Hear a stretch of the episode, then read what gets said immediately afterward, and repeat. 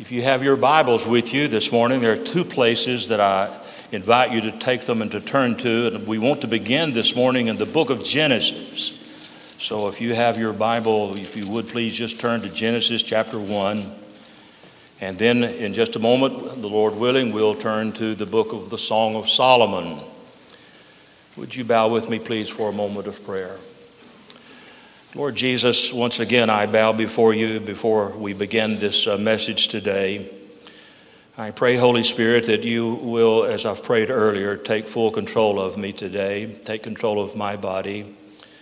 Holy Spirit, I pray that you will continue to fill me with your presence and with your power, that I might be faithful in lifting up Jesus to our people today.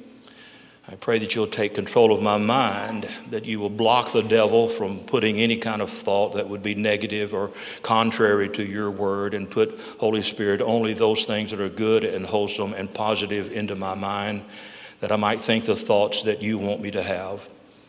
And then to take control of my mouth, my tongue, the words that I speak, that they may not just be my words, but that they would be your words. They didn't come today to hear my opinion and what I thought about whatever the matter might be, but we want to know what your holy word says.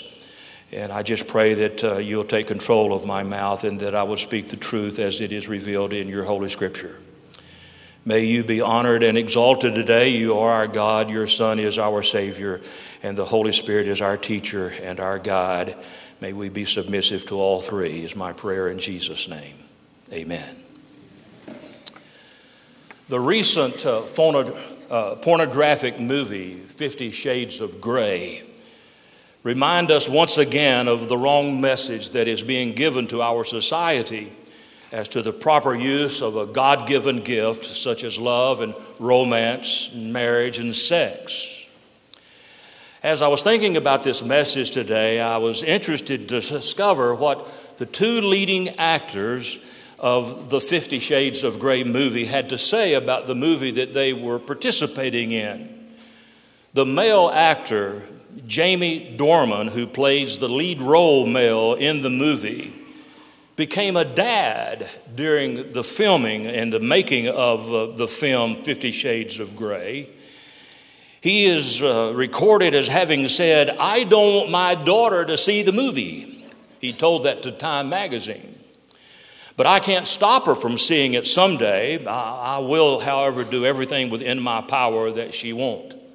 But I know the possibility is that she will. Well, the answer to that question about not wanting the daughter to see his movie could have been answered a couple of years ago. He could have said, I just won't make such a movie. That would have been the better way. It's interesting, too, what uh, Jamie Dornan's wife, Amelia, had to say. She said she, that she had not seen the movie and would feel very uncomfortable watching it. Uh, well, I, I think I can understand that. I certainly wouldn't want to watch my wife in the arms of another man, and I certainly don't think that she would enjoy seeing me in the arms of another woman. And then the actress Dakota Johnson, who plays the lead female in the movie, has said, I don't want my family to see the movie because it's inappropriate. Here is the very actress herself who plays the lead role in the movie saying, A movie that I have just made is inappropriate. Inappropriate. Isn't that interesting?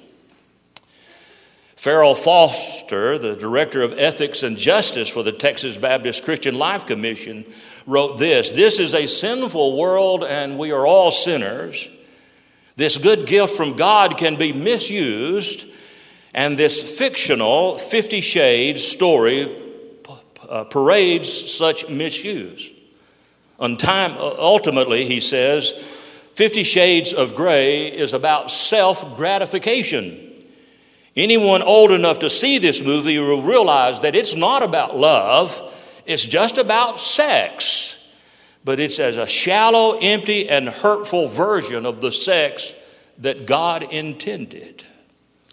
You know, when our nation was attacked uh, by the terrorists on 9 11, uh, shortly after that, our government established a, a new department called the Homeland Security Department.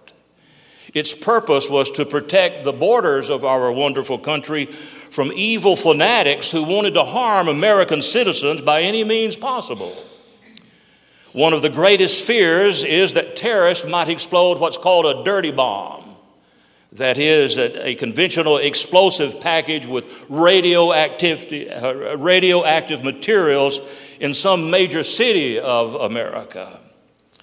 But there's another enemy more insidious than political terrorism that you face as an individual, and especially as a parent if you have children. It's not a threat with a dirty bomb, but a threat from dirty pictures, dirty websites, dirty movies, and dirty television. Well, does God have anything to say about love and sex and marriage and romance? Yes, He does. What God has wanted us to understand from the very beginning of time and the creation of the first man and woman about love and romance and marriage and sex is profoundly, breathtakingly beautiful. In his powerful paraphrase of the Bible called The Message, Eugene Peterson puts Hebrews 13:4 this way: Honor marriage. Guard the sacredness of sexual intimacy between wife and husband God draws a firm line against casual and illicit sex. The two words honor marriage means to protect it and hold it highly valuable. The words illicit sex refers to all sexual activity beyond uh, what is natural within the context of a husband and a wife. Now, when we look in a few moments at uh, Proverbs chapter 4, and that's where we'll be, Solomon wrote the Song of Solomon. That's why it's named after him. But that's not the only place where he had anything at all to say about sexual purity and sexual immorality. You don't have the time to turn to it because it's a rather lengthy passage, but write in your notes if you're making notes Proverbs chapter 5. Proverbs chapter 5, and let me read through it quickly from the New Living Translation and this is the advice of a father to his son to stay away from an immoral woman, a prostitute. My son, pay attention to my wisdom, listen carefully to my wise counsel, then you will show discernment and your lips will express what you've learned. For the lips of an immoral woman are as sweet as honey, and her mouth is smoother than oil. But in the end, she is bitter as poison and as dangerous as a double edged sword. Her feet go down to death, her steps lead straight to the grave, for she cares nothing about the path to life. She staggers down a crooked trail and doesn't realize it. So now, my son, listen to me. Never stray from what I am about to say. Stay away from her. Don't go near the door of her house. If you do, you will lose your honor and will lose to merciless people all you have achieved. Strangers will consume your wealth, and someone else will enjoy the fruit of your labor.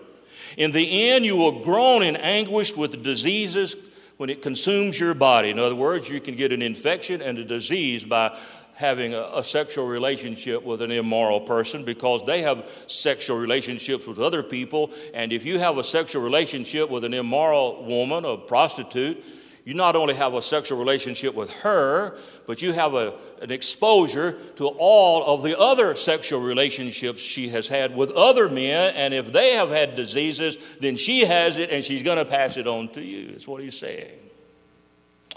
You will say, How I hated discipline. If only I had not ignored all the warnings. Oh, why didn't I listen to my teachers? Why didn't I pay attention to my instructor? I have come to the brink of utter ruin, and now I must face public disgrace. Listen to what he says to his son Drink water from your own well, share your love only with your wife. Why spill the water of your springs in the street having sex with just such a person? You should reserve it for yourselves, never share it with strangers. Let your wife be a fountain of blessing for you. Rejoice in the wife of your youth. She is a loving deer, a graceful doe. Let her breast satisfy you always. May you always be captivated by her love.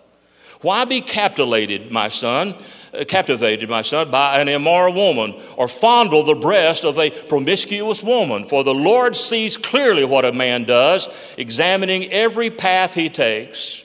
An evil man is held captive by his own sins. There are ropes that catch and hold him. He will die for the lack of self control. He will be lost because of his great foolishness.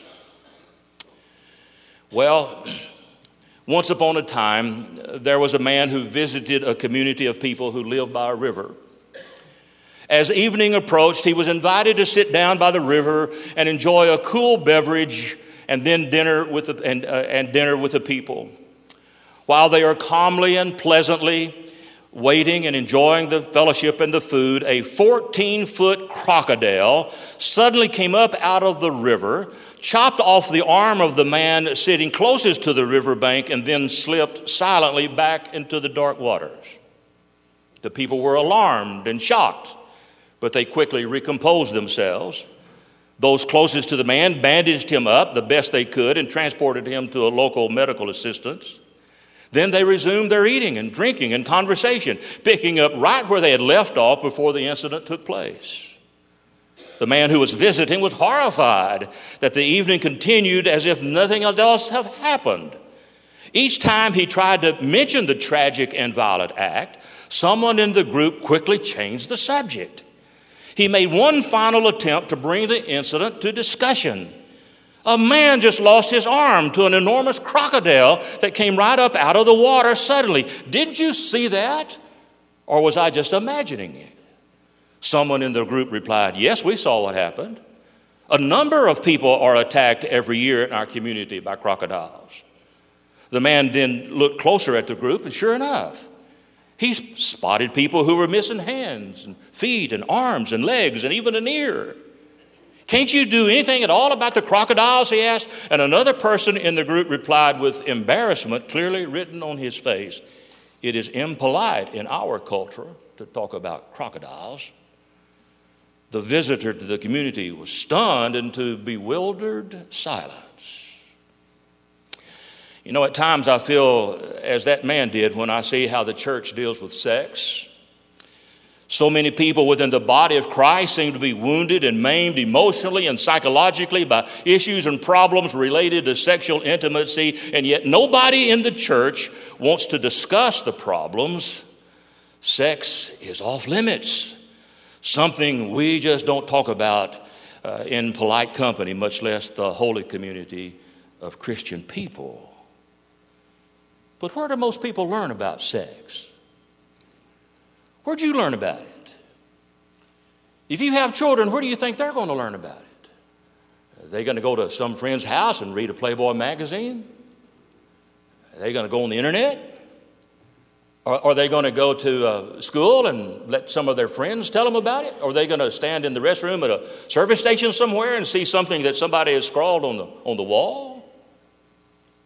And, and it's not just for teenagers, folks. Uh, if you don't think that your children aren't aware of it, you're, you're sticking your head in a hole somewhere. I have two grandsons, I have seven grandchildren, you know, five girls and two boys. My oldest grandson is in the second grade. He loves to read. I mean, he's always, I'm so proud of him. He's always got a book in his hand he's reading. Some friend of his in the second grade gave him a book to read. He brought it home because he couldn't understand some of the words in the book about a man having sex with another man. This is in second grade, folks.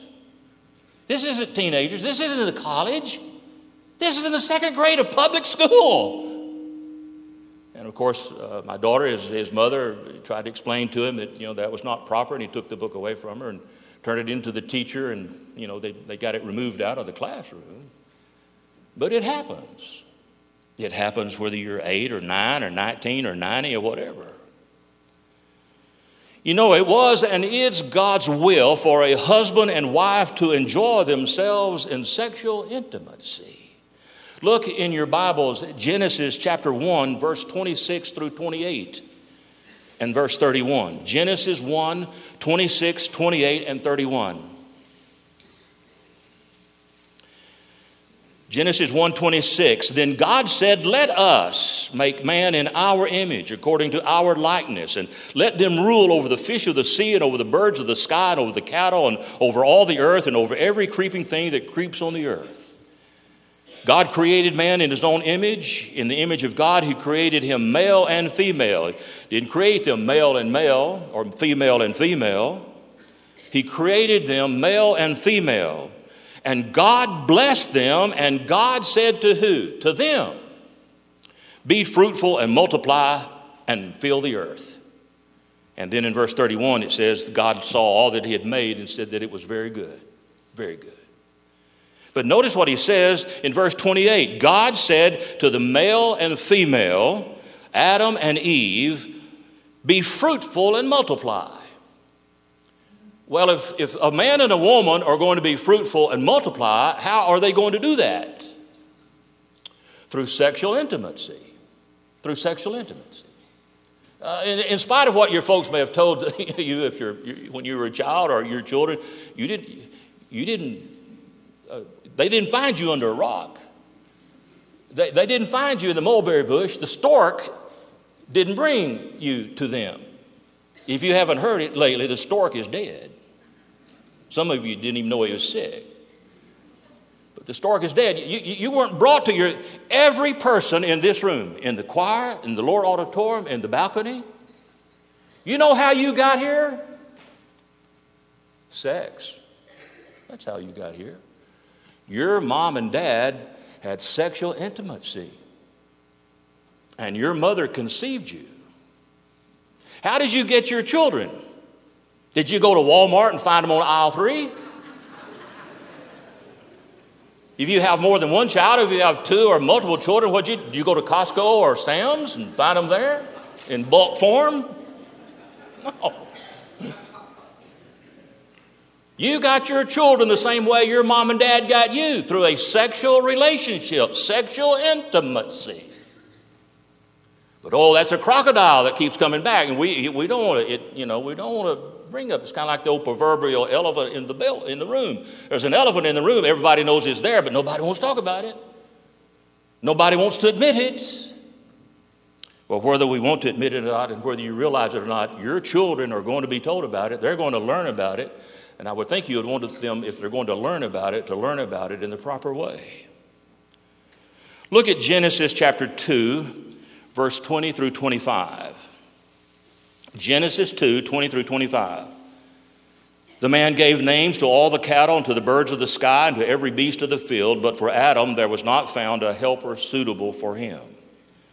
So the Lord God caused a deep sleep to fall upon the man, and he slept, and he took from his ribs and closed up the flesh at the place. And the Lord God fashioned from that rib a woman, which he had taken from the man, and brought her to the man. And the man said, Whoopee! wow. This is now bone of my bones, flesh of my flesh. She shall be called woman because she was taken out of man. Now, notice verse 24 and 25. For this reason, a man shall leave his father and his mother and be joined to his wife, and they shall become one flesh. And notice verse 25 the man and his wife were both naked and were not ashamed.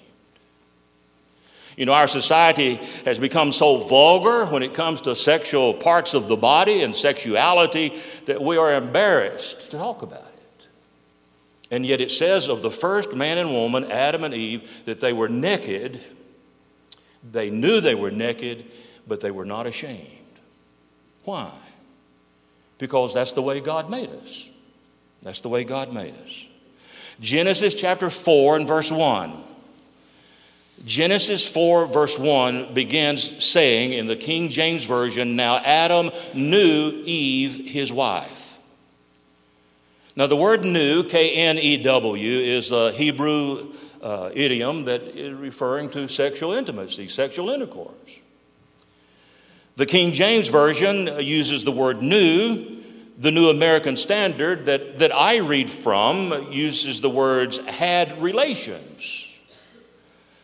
The uh, other translation, um, Holman Christian Study Bible, uses the terms was intimate. The New Living Translation says they had sexual relations. The Amplified Bible says that she became pregnant. And the Jerusalem Bible says uh, that uh, she also uses the term having become pregnant. So the Bible is very clear from the beginning that God created the idea of sex and marriage and procreation and has commanded man to multiply and plenish the earth, and then stepped back and looked at it and said, It's very good, very good. So you can see that sex was God's idea in the beginning. So now let's turn to the Song of Solomon and let's get with chapter 4. Chapter 4, uh, we're skipping over in the first three chapters. We don't have the time to, to look at all of those chapters without it being a long series. Uh, but he's been talking in the first three chapters about courtship and about respecting one another and, and so forth. But now, when you come to chapter 4, uh, they're married. And chapter 4 describes what happens with them on the night of their honeymoon. and you know, talking about an alligator that we don't want to talk about or an elephant in the room, you know, when a couple get married and, and uh, they come running out of the church and they get in their car and everybody throws rice on them and they go driving off, nobody likes to talk about it, but what are they going to do? Watch TV? I doubt it. They're going to have sex. And hopefully it will be for the first time. So, the Song of Solomon is the Bible's case study of a plan for all seasons courting, dating, engaging, the wedding, and life together for the rest of their lives. There are two main characters in the Song of Solomon. One is Solomon himself, he's the king. And then there is this Shumanite woman called Shulamith. Shulamith. Shulamith is a, a country girl. He's the king. He's in the city. Of course, he was a country boy himself. He raised sheep and tended to the sheep. But Shulamith is a country girl. Uh, we'll see in a moment. Uh, she was given the responsibility of looking after some of the flock. So there are four basic ideas that, in the moments that we have, I've got 15 minutes to talk about this. So uh, hang on, okay? First of all, there is the preparation for sexual intimacy. The first seven verses of chapter 4 is about the preparation for intimacy. So, in preparing for intimacy, there are certain things that the wife wants to hear and certain things that the husband wants to see. Okay? Notice in verse 1, in verse 1, the wife is prepared to hear her husband say this, and Solomon says to Shumalith, How beautiful you are, my darling. He says it again in verse 7 You are altogether beautiful, my darling. He's complimenting her.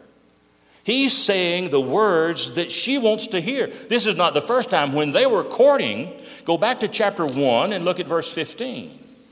In chapter 1 and verse 15, he says, How beautiful you are, my darling, how beautiful you are. And then in chapter 4, not only in verse 1, but look at verse 9 and 10. Verse 9 and 10, he says, Come with me from Lebanon, my bride. Come with me from, uh, from Lebanon. And then in verse uh, 9, he says, You have made my heart beat faster and faster. Verse 10, How beautiful is your love my sister, my bride. Chapter 7 and verse 6, he says, How beautiful and how delightful you are, my love, with all your charm.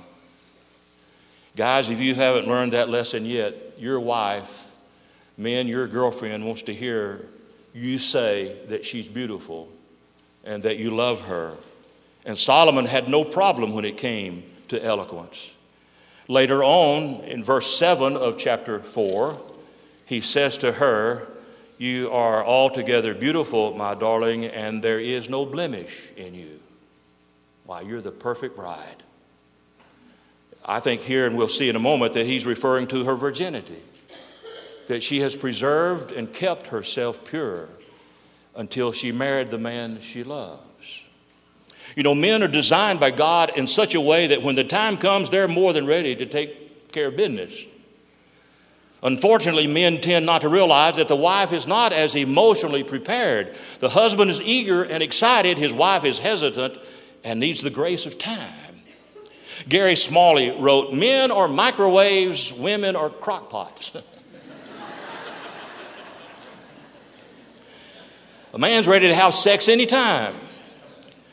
But man, the woman needs, needs some time to heat up, okay? So your wife is, is prepared to what you have to say. But notice your husband is prepared by what he sees. As men, we don't always listen very well, but there's nothing wrong with our eyesight. And notice how visual these verses become. This is a man on his wedding night. And you can be more than certain that his eyes are wide open and he takes inventory of all the beauty that he sees. He begins with her eyes. Now, in those days, as still to this very day, in certain parts of the world, women wear veils over their faces where you can only see their eyes. This goes back to their conviction that only a husband should be able to look upon the total physical beauty of his wife, and it's not for other men. And so she wears a veil. And her, her face is covered at this point. Now, I think it's a, a, a veil that is, is, you can see through it. This is their wedding night now. She's not dressed in pajamas, okay? She's dressed in a see through blouse or gown or whatever you girls wear on your wedding night. But he sees her eyes, and he says, Your eyes are like doves. I think what he's referring to here is purity. The dove stands for purity and loyalty and peacefulness. So the veil highlights her eyes. Her eyes are the windows of her soul. Eyes are the most expressive feature that we have. Solomon suggests that her eyes shine right through the veil. There is a twinkle in her eyes. The next thing that he looks at is her hair. Your hair is like a flock of goats that have descended from Mount Gilead. Now, guys, don't call your wife a goat. Okay? you may get the boot, okay? Solomon reaches for her face and softly removes her veil, and her hair tumbles freely about her shoulders. Solomon is referring to the scene often observed in the evenings on the slope of Mount Gilead when the shepherds brought their goats down the mountain at the end of the day as the sun is setting. The goats had long, beautiful black wool and Solomon is saying that tranquil, peaceful view is what I see in your hair. The Bible says in 1 Corinthians chapter 11 and verse 15 that if a woman has long hair, it is a glory to her. So a woman's hair is extremely important. That's where she gets her glory. That's why you should always support her going to the beauty parlor and getting her hair fixed. Then he looks at her teeth, verse 2. Your teeth are like a flock of newly shorn ewes, which have come up from their washing, all of which bear twins, and not one among has lost her young. In other words, guys, he's saying before you get married, check out her teeth. Make sure she's got them, okay? Well, you know, in those days they didn't have dental hygiene and and people that, you know, to floss your teeth or to go to the dentist however often. And, and, and, and so oftentimes they had some missing teeth. Well, they didn't have them. That's why they were missing, I guess. Uh, but I think what he's saying here is that she has a beautiful smile. He has the, the image of these goats having been sheared. Now, all through the season, they have wool on themselves, and, and the wool becomes dirty and black. But then they shear them, and when they shear the sheep, they become sparkling white. So he is saying, Your teeth are, are, are bright and, and they're beautiful, and you have a beautiful smile. A beautiful smile. And the twins, I didn't realize this, but the, the, did you know that the, the teeth in your mouth have twins? You've got one set on one side, another set on the other side that's identical. So you've got twin teeth in your mouth if you've got your teeth. And so he is saying that, that your, your, your teeth are, are like twins. They're, they're all there, they're all complete. You've not lost any of them. You've taken care of yourself, he's saying. And then her lips. Your lips are like a scarlet thread. It's generally felt that Shulamith uh, used some form of lip coloring, and of course, red was their natural color. Cosmetics are no modern convenience. The color scarlet, scarlet is mentioned over 52 times in the Bible, and scarlet lips complements a tanned, complexion. If you look at chapter 1 and verse 5, uh, uh, Shulamith says, I am black but lovely. Now, she was, she was uh, not, not a black person as we think of black person today. Uh, go on to what the rest of the verse says. O daughters of Jerusalem, like the tents of Kedar, like the curtains of Solomon. But in chapter 1 and verse 6, she says, Do not stare at me because I am dark, for the sun has burned me. So she, she's been keeping sheep. Men were the only ones who did that. She had older brothers, and her older brothers made her go out and tend to the sheep. She stayed out in the sun all day. And the sun had baked her skin to the point that she was dark, very deep tanned, although she uses the term black, but she was beautiful. Number five, her mouth. Your mouth is lovely, he says. This is kissing talk, guys. Kissing talk. Man, I'd love to kiss you because your mouth is lovely, your lips are lovely. Someone has suggested, however, that it's not only her lips, but the words that she speaks. That she speaks you know, respectfully. She, uh, Proverbs 31 says of the virtuous woman, she opens her mouth in wisdom, and the teaching of kindness is on her tongues. So she, she, she speaks lovingly and, and, and, compliments her husband, and so she has beautiful speech coming out of her mouth. Her temples, look at verse 3. Your temples or cheeks Are like a slice of pomegranate behind your veil. Pomegranate was red, and you slice it in two, and it was red, and oftentimes they would use it to, to put it on their cheeks so that they would have a red color. So women's cheeks are important. Ask any woman who's skilled in cosmetics. That's why they spend an hour at a time in front of a mirror trying to make themselves more beautiful than they already are. The cheek is thought to be the gentlest part of the whole female body. The cheek can tell us something of a person's emotions when we observe a blush or when the cheek loses its color during fear or aggression. The blush, in particular, has long been viewed as a sign of innocence in sexual matters, a token of virginity. Notice her neck. Your neck is like the Tower of David, built with rows of stones on which are hung a thousand shields, all the round shields of the mighty men. She has a long neck, not super long, but she has a long neck, and it's strong. And I think Solomon, being not only the wisest man who ever lived, but the wealthiest man who ever lived, adorned her body with all kinds of jewelry earrings, necklaces, you name it. She was adorned in a proper way, in a wholesome way, with jewelry and he looks at her neck. She knows, he knows that she's a strong person. She's a beautiful person. Eh, but as beautiful as the jewelry is, it's not as beautiful as her spirit and her character is. And then he comes to the eighth one, and that's her breast. Look at verse 5. Your breasts are like two fawns, twins of a gazelle which feed among the lilies. Now, given the manner in which our culture has vulgarized sexuality by reducing it to the quest for looking for the perfect body parts, this section is more delicate for today's readers. But for Solomon and his time, it was entirely proper, especially, of course, in the context of a wedding night. Remember, this is their honeymoon, and this is the first time that he has seen her unclothed. The image that Solomon is using is one of grace and softness, twin fawns. He's talking about baby deer. They're deer, baby deers are nimble animals, easily frightened and rapid to flee. When we encounter young deer in a park, we are in awe of their grace and we would love to caress them, but know that one hasty move will cause them to scamper away.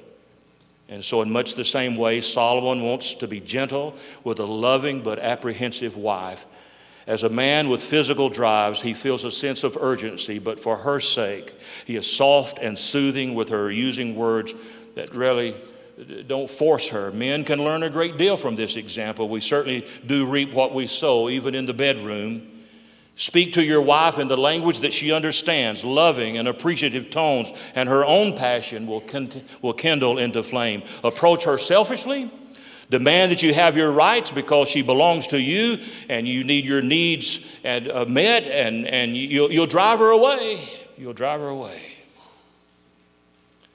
And so, Solomon expresses his love for her. Solomon looks forward to every enjoyable evening, a very enjoyable evening, and sleep isn't going to play a part of it.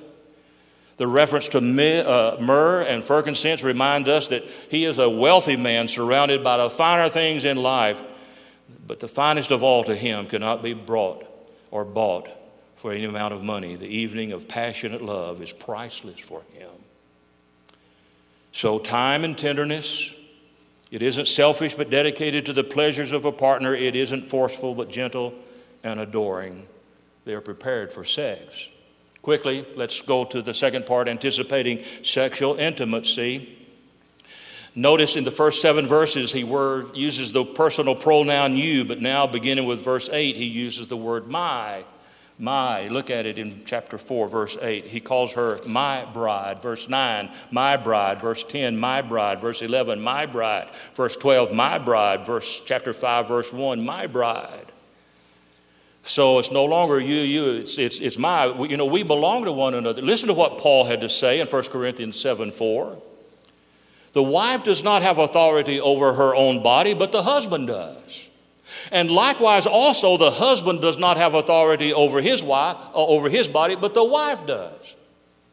I belong to my wife. She belongs to me.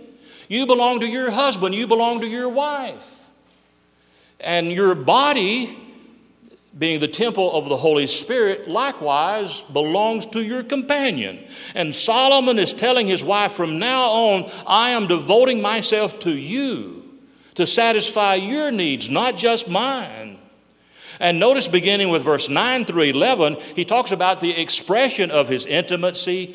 He communicates how he feels. Notice it in verse 9, he says, You have made my heart beat faster. Man, he's excited.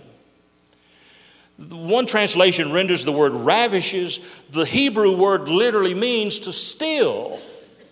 And what he's saying to Shulamith is, You have stolen my heart. I'm in love with you. And, you know, five times in, in these verses, uh, verse 9, verse 10, verse 12, chapter 5, verse 8, he used the term my sister. Now, Linda said she didn't want to be called my sister, so I don't call her my sister. I call her my love, my dove. But anyway, the term is often used in, in, in a sense of respect and awe and admiration and affection. Number three, appreciating sexual intimacy, beginning with verse 12.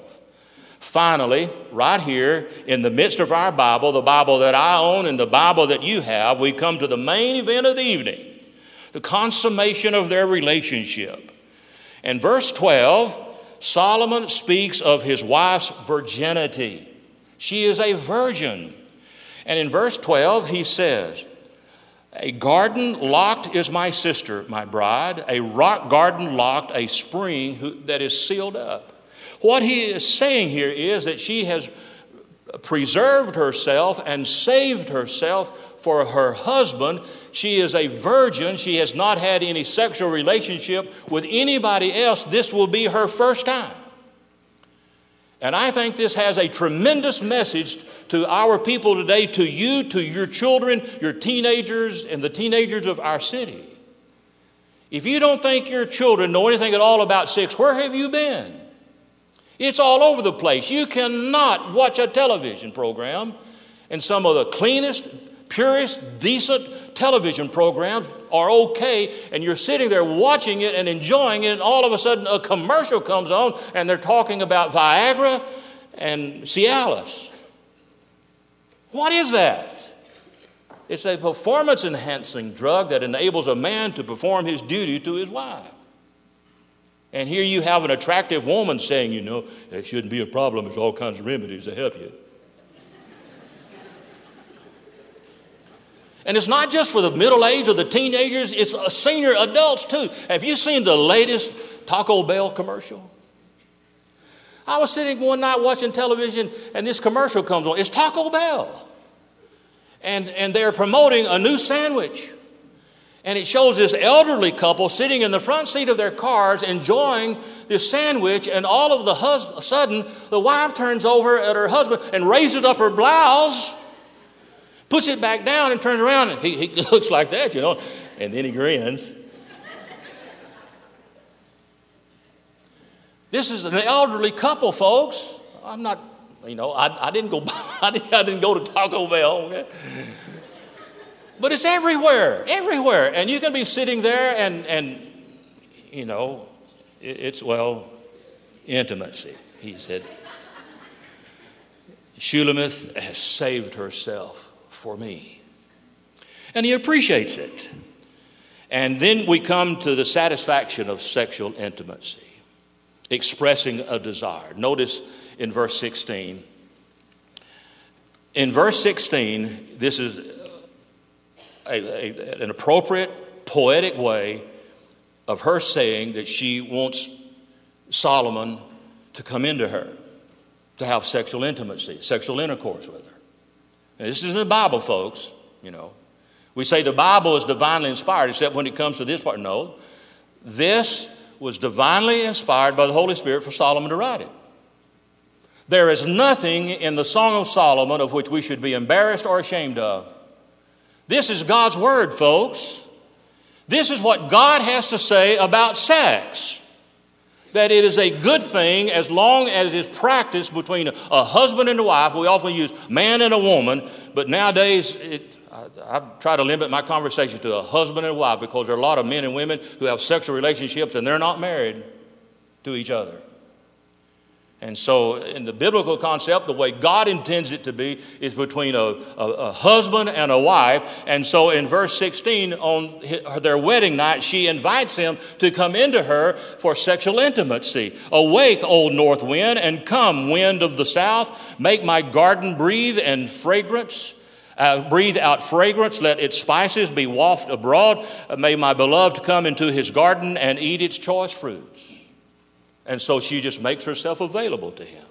The north wind brings clear weather and removes clouds. The south wind brings warmth and nourishment and moisture.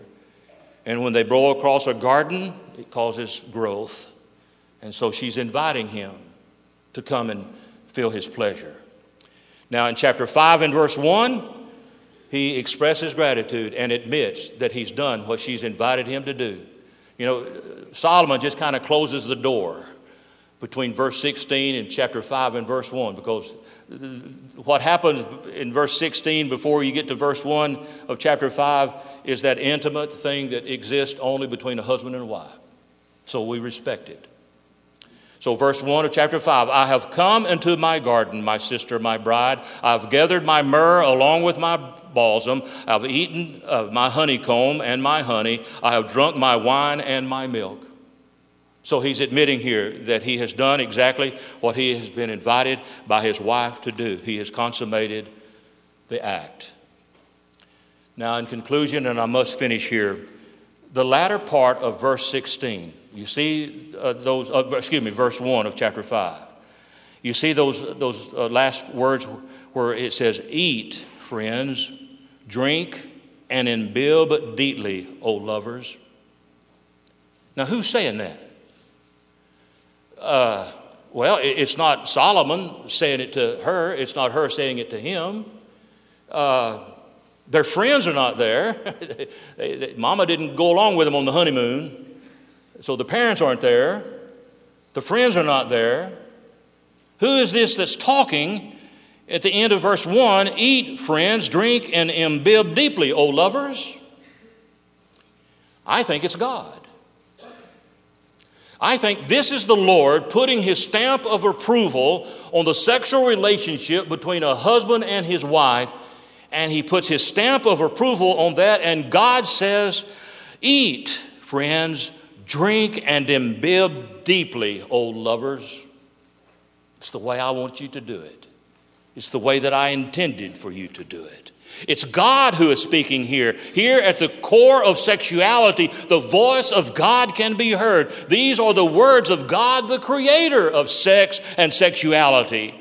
God is expressing His blessings, His delight in our delight. He endorse, endorses the pleasure between a husband and his wife because it comes to us courtesy of His creative acts. Go back to Genesis, He created male and female, and He said, multiply and replenish the earth. And Adam knew his wife, had relationships with her. God looked at creation and said, It's very good. And the Bible says in the book of James that every good and perfect gift comes from above, from the Father of lights, in whom there is no variableness nor shadow of turning. God put his stamp of approval on it and said, Enjoy yourself. And there's nothing perverted, there's nothing vulgar about it, and the world needs to hear that message. That sex is godly, that sex is reverent, is to be respected and enjoyed in the relationship of a husband and a wife. There is no, you know, there's no gift from God that cannot be twist, twisted by the evil one, and the devil is having a heyday through pornography. What a tragedy when we allow the enemy to keep us from realizing the essential goodness of such a fundamental, foundational gift of life. Sex is a God given gift. Turns out don't you think it's, it's fantastic that we, we've got the best sex manual in all the world right here? It's been there all along. I bet you're going to start reading it now, won't you? I've been telling you now for 34 years, you need to read your Bible. Finds all kinds of things in there. And aren't you sorry that you haven't discovered it sooner? The secret of sexual intimacy is now yours, but it's for a limited time only. The offer runs out at the end of your life because when we get to heaven, there's not going to be a sexual relationship as we know it here. Quickly now, let me close and I'm, I'm through. The Apostle Paul uses the relationship between a husband and his wife to illustrate the relationship between Christ and his bride, the church. In Ephesians chapter 5, verse 22, this is what the Apostle Paul said Wives, be subject to your own husband as to the Lord. For the husband is the head of the wife, as Christ also is the head of the church, he himself being the Savior of the body. But as the church is subject to Christ, so also the wife ought to be subject to her husbands in everything. Husbands, love your wives, just as Christ also loved the church and gave himself up for her, so that he might sanctify her, having cleansed her by the washing of water with the word so husbands ought also to love their own wives as their own bodies. For no one has ever hated his own flesh, but nourishes it and cherishes it, just as Christ also does the church, because we are members of his body. For this reason, a man shall leave his father and his mother, shall be joined to his wife, and the two shall come to become one flesh. The mystery is great, but I am speaking with reference to Christ and the church.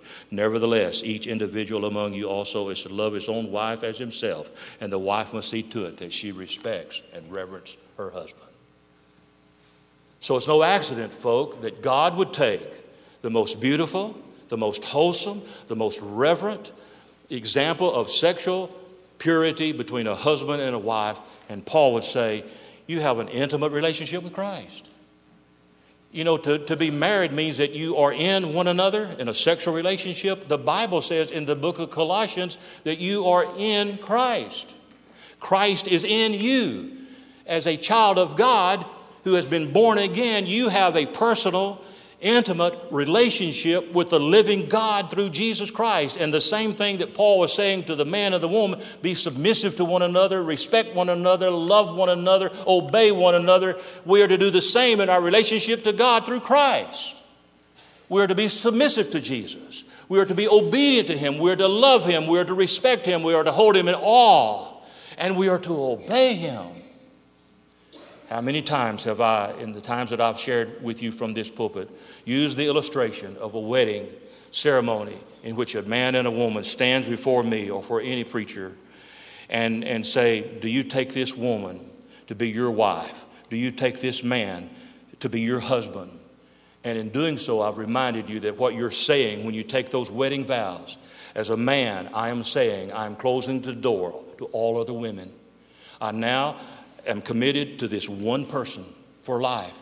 My wife says, I'm closing the door to all other men. I don't want to live with other men. I don't want to have a relationship with other men. My commitment is to my husband. We'll be one from this day forth, separated only by death. By death. So I ask you in closing have you entered into a personal relationship with Jesus Christ?